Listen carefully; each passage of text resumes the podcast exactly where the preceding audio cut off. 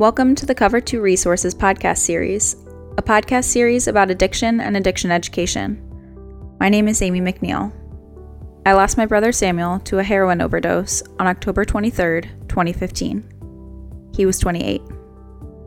As a family, we thought we were prepared to help Sam fight addiction, but we were painfully mistaken.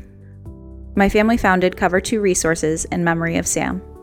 Our mission is to arm others with the knowledge needed to best support a loved one struggling with opioid addiction. The Cover Two Resources podcast is an ongoing series in which we interview experts in the fight against opioid addiction.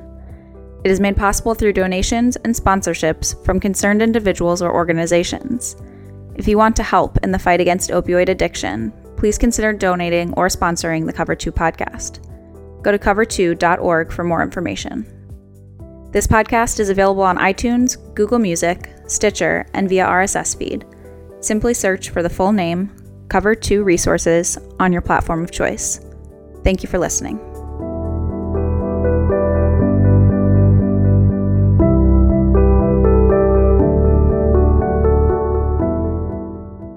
Hi, this is Greg McNeil, founder of Cover Two Resources, and I'm here today with Andy Duran.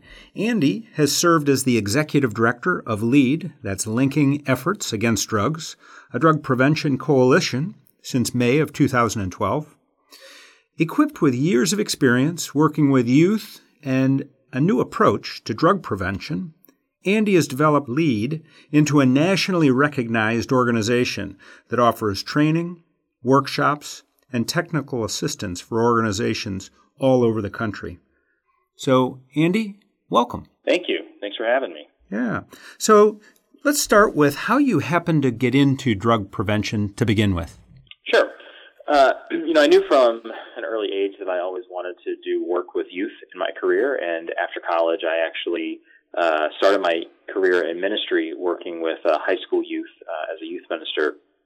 And loved that, and uh, did that for a while, doing retreats and trainings for youth, uh, and eventually moved on to other fields. I was I was working at a nonprofit in the city that was kind of a, a social justice peace building organization on the south side of Chicago, and uh, but I was living up in the suburbs of Chicago, and at the time uh, there was this organization uh, called LEAD that was a drug prevention organization that was looking for new leadership, and there were a lot of uh, issues going on with teens in the community, so. Uh, I was recruited for that position and didn't know much about drug prevention, uh, just knew that I cared about youth and that I didn't want young people getting into those uh, sort of things. So I uh, learned what I needed to learn and um, took the job, and it's been great. So, and since that time, you've really taken LEAD to a whole new level. You know, it's been a team approach for sure. You know, since since I came on board, our entire staff and almost our entire board has has um, has turned over, so we have a really, really great team of people who work really, really hard to achieve our mission.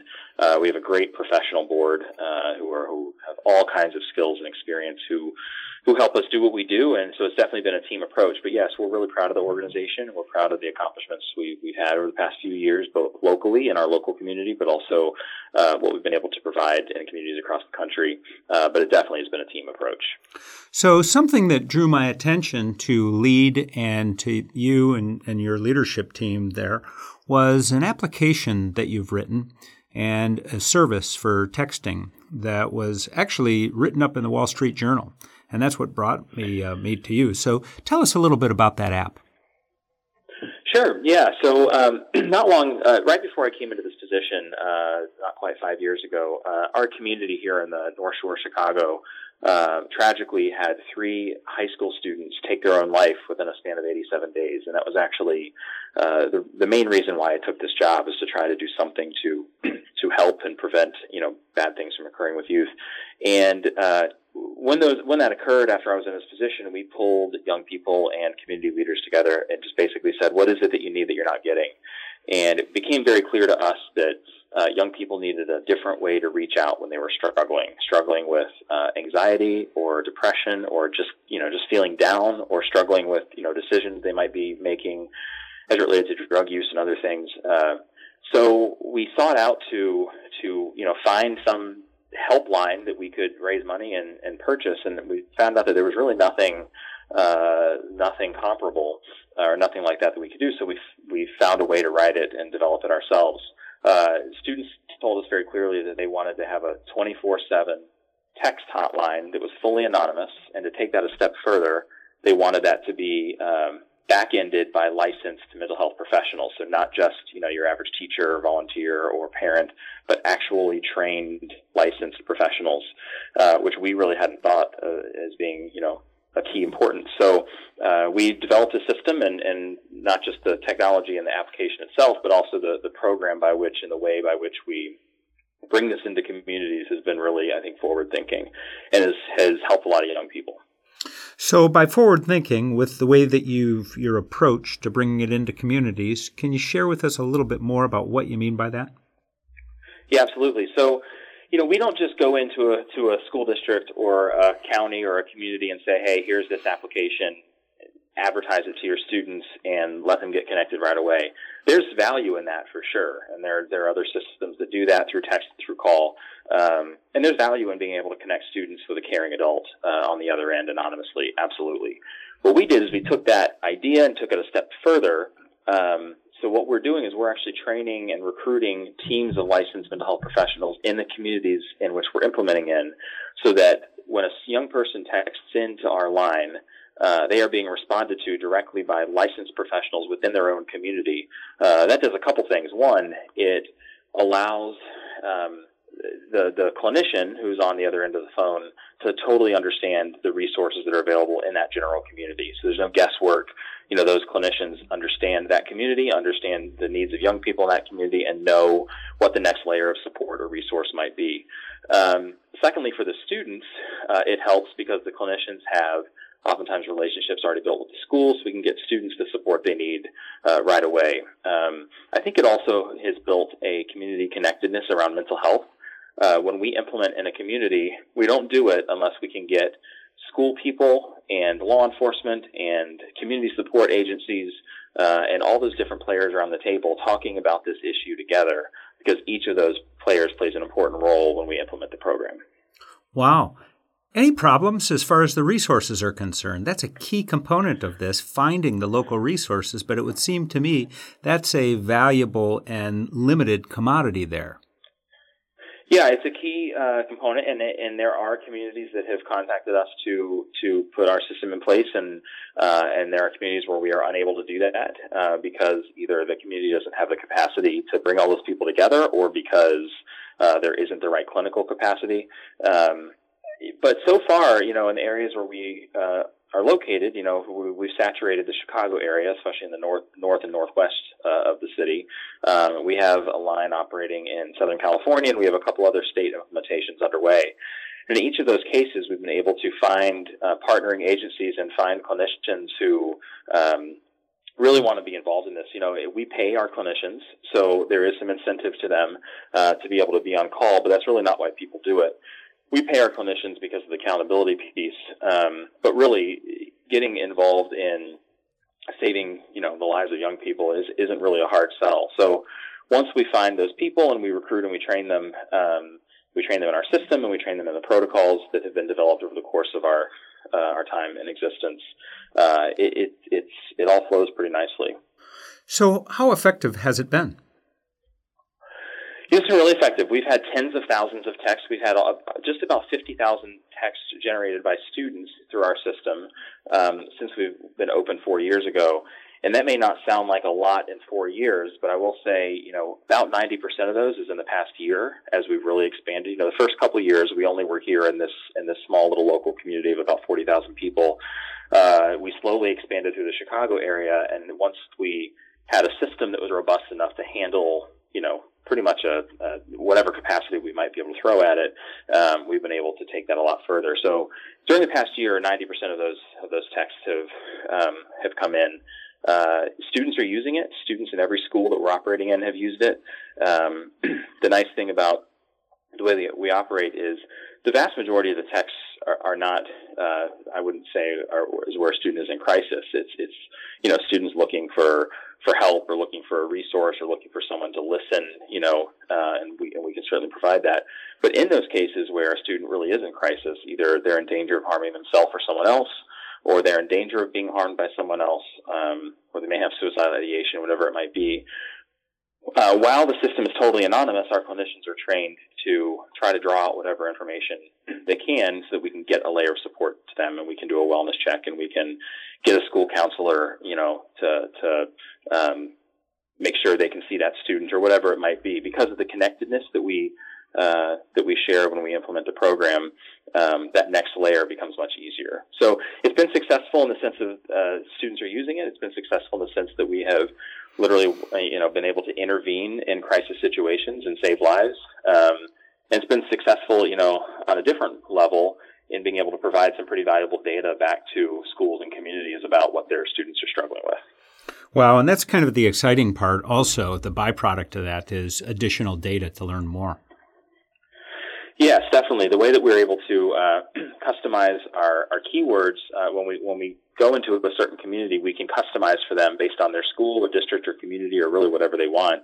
Uh, a special keyword that students can use is the prefix to their text, and what that allows us to do is track not just the volume of text that we're getting from a certain location, um, but also uh, the types of things we're seeing come across. So in some areas, you know, we might see more students texting in about depression, and another area we might see more students texting in about substance use, or another area might be about bullying. But whatever it is, we're able to give that data directly back to schools or school districts, and they can figure out then how to, to take action on that data that they're seeing. Uh, and I think that's been a, a pretty valuable component for sure. Hmm.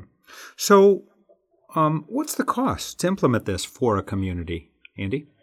So typ- typically um, we have a subscription fee that ranges between five thousand dollars and seven thousand five hundred dollars, depending on the scope of work, and then we have a forty-nine cent per student uh, fee. And basically what that does is it covers the, the volume. Um, you know, we, we are charged by the telecommunications company for every text that goes in and out of our system.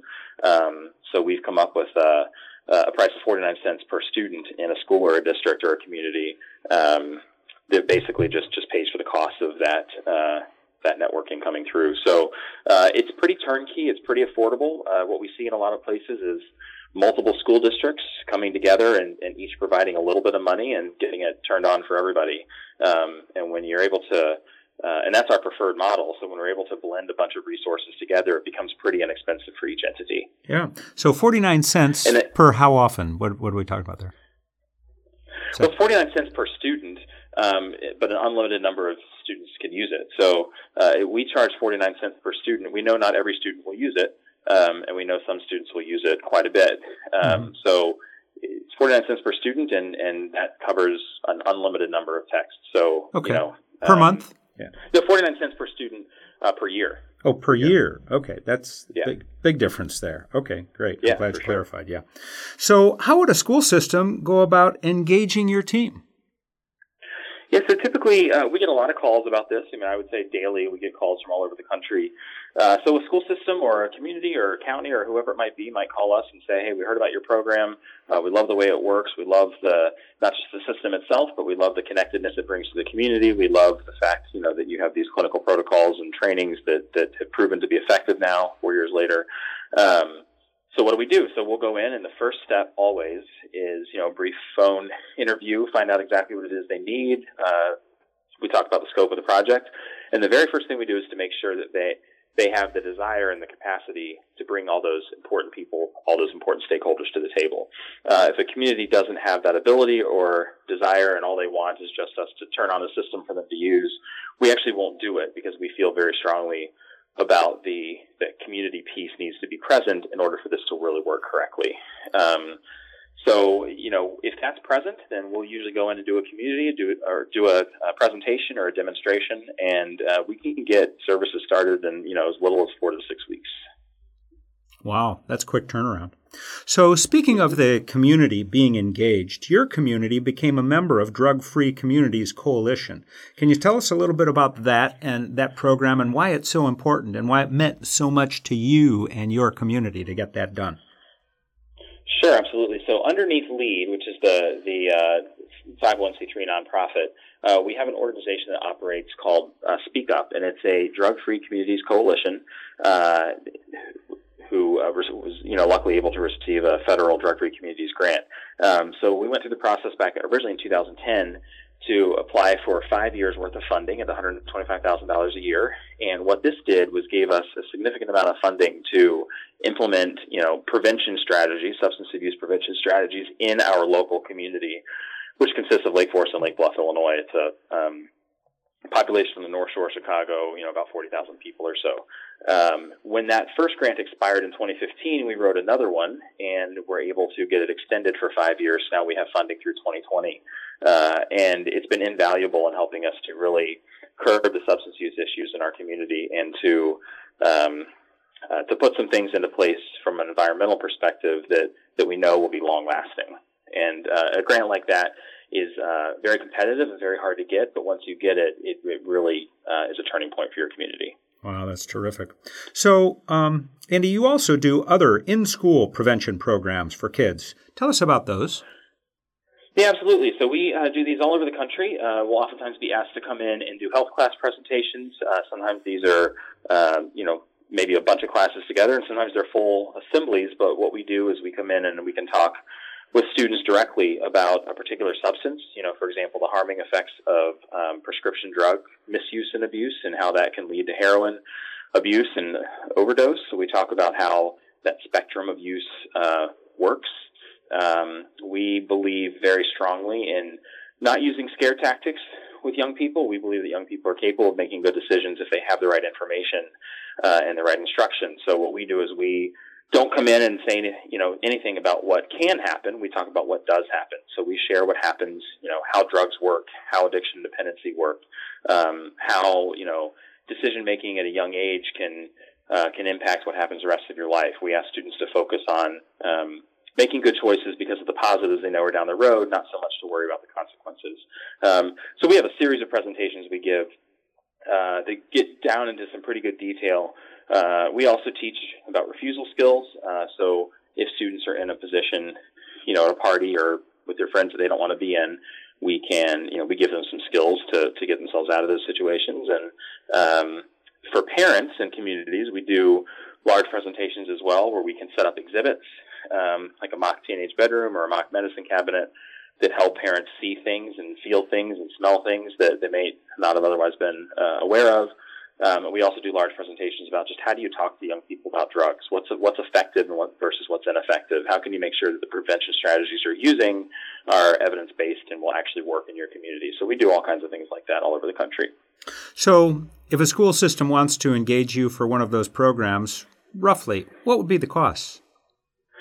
Uh, you know, we usually charge somewhere between one thousand dollars and two thousand dollars for a full day, so it depends on, you know, where they're located and what they're looking for. Some places just want us to come in and just do an evening presentation for parents, which we can certainly do. Some places bring us in and they keep us busy straight through for three days straight. You know, they want us to go into classrooms and do assemblies and do a parent presentation. So it really depends on um, what they're looking for and how many staff, you know, will be involved from our point, our from our effort. But we can do, you know, large or small presentations, and we have a great staff that, that's used to doing these. Um, so, you know, school will call us. We'll, we'll talk about the subject matter. We'll talk about what we can offer and uh, see where there's uh, synergies. Any other programs that you've found to be particularly successful, either that you do or that you've witnessed in your community?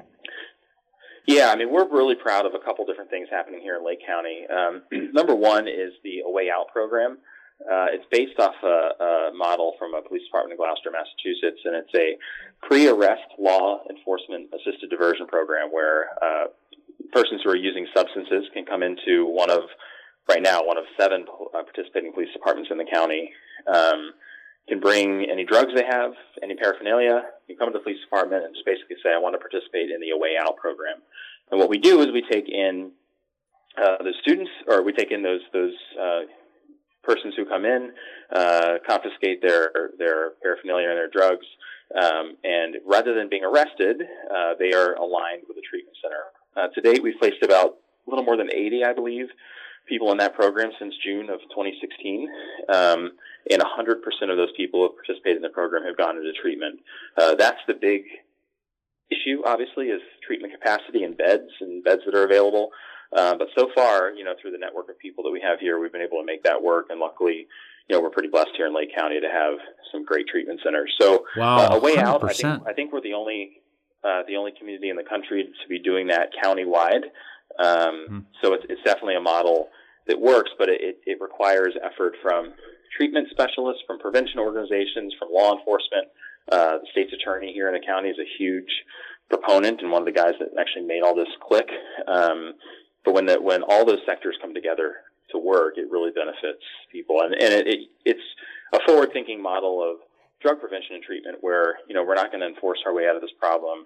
Uh, we really need to get people into treatment, not into jail, and that's what this program supports. Uh, secondly, I would say I would point to the naloxone or Narcan distribution. You may be aware that uh, naloxone is the overdose antidote. Essentially, it's, uh, it's an opiate antagonist that, um, when administered correctly to somebody who is in the middle of an overdose, it can remove the opiate from the opiate receptors in the brain and can help someone resume breathing and therefore not overdose from, you know, an opiate such as a, you know, prescription painkiller or heroin. Uh, we are the first county in the country, I believe, to have this in every single police vehicle, uh, and also have, have distributed hundreds of kits to community members and schools. And I believe every school in our county has an naloxone kit in their nurse's office. So, um, a number of lives saved, uh, over well over one hundred thirty lives saved since this program was initiated about eighteen months ago, uh, and has been a huge, huge um, part of the good work that's been done in this county for sure. Very impressive. So, what advice would you share with communities that are just beginning to address the opioid epidemic? You know, I think number one is to acknowledge uh, when there's an issue that there is an issue. I think a lot of communities. Um, Yeah, I think a lot of communities don't want to uh, acknowledge there's an issue. I think there's still a lot of uh, perception that says, you know, this is an inner city problem, um, and that these types of things don't happen in in the suburbs, you know, uh, and that's just not true. You know, I think this is, uh, we know that substance use and addiction is uh, something that um, has no racial bounds. Uh, you know, it can happen with men or women, black or white, can happen uh, to the poor and the rich. Um It's it's something that we have to acknowledge is existent, and before you can do anything about the problem, you've got to acknowledge that there is a problem. So I think that's step number one. Step number two is to make sure, you know, assessments are happening correctly. Make sure that we're looking at student survey data. Make sure that we're looking at, um, you know, data from hospitals and coroners and law enforcement to make sure we truly understand the root of the problem, and then putting together some sort of logic model or theory of change that really drills down on what are the root causes and what are the local conditions that are causing this. And then once we understand the root causes and the local conditions, we can decide how to be actionable on those to reverse those and start to start to fix the problem. But it takes some funding, it takes some effort from every single community sector, and it takes an acknowledgement that there's an issue before anything can be done about it. So if someone wanted to reach out and get in touch with you, how would they do that? Yeah, I mean, our, our phone number is, uh, uh, they can always reach us through email or phone. Our website is w w w dot leading efforts dot org. Um, the best email address to use, if it's just kind of a general inquiry question, is info at leading efforts dot org, I N F O at leading efforts dot org. That'll get somebody, you know, pretty immediately connected with one of our staff members. Um, and then we have a, a an eight hundred number. It's one eight five five, five oh one, lead, which is five three two three. So, Um, people can get in touch with us that way, and uh, it, and of course through text-to-tip, anybody can text text-to-tip twenty-four seven and get the response within minutes from any from any number of our staff members. Very good. What final thoughts would you have, Andy, for our listeners? I think, you know, number one, uh, we're certainly here to help uh, anybody around the country. Uh, we we care deeply about this issue. We care deeply about young people. We care deeply about families. So anything we can come in and do, you know, we're a nonprofit. Uh, and we're here to we're here to help and here to serve. Uh, but we're also not the only ones. There's a lot of great organizations around the country doing a lot of great work, uh, and we're just one of the many, you know, I think, good things that are happening. I think we're starting to see a shift in the community. I think uh, in communities around the country, I think people are acknowledging that substance use is a real thing, um, but also acknowledging there are solutions. And I think, you know, we've been pretty good at helping people find those solutions. Well, very good. Thank you for joining us today. You bet. Thank you so much for the time. I really appreciate it. Okay. We've been joined today by Andy Duran, who is served as the Executive Director of LEAD, that is Linking Efforts Against Drugs, a drug prevention coalition since two thousand twelve. Andy and his team have done some amazing things to make a difference in the opioid epidemic. My name's Greg McNeil, founder of Cover Two Resources. Thank you for joining us for this P P T podcast. That's people, places, and things making a difference in the opioid epidemic.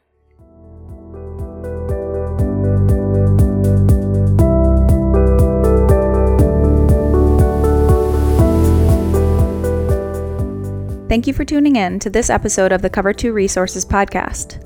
This episode is a production of Cover Two Resources and is made possible by listeners like you. With your support, the Cover Two team can continue to research and broadcast these resources to others in need. If you'd like to donate or to sponsor a future podcast, please visit cover two dot org. As always, thank you for listening. Together, we can make a difference in the opioid epidemic, one life at a time.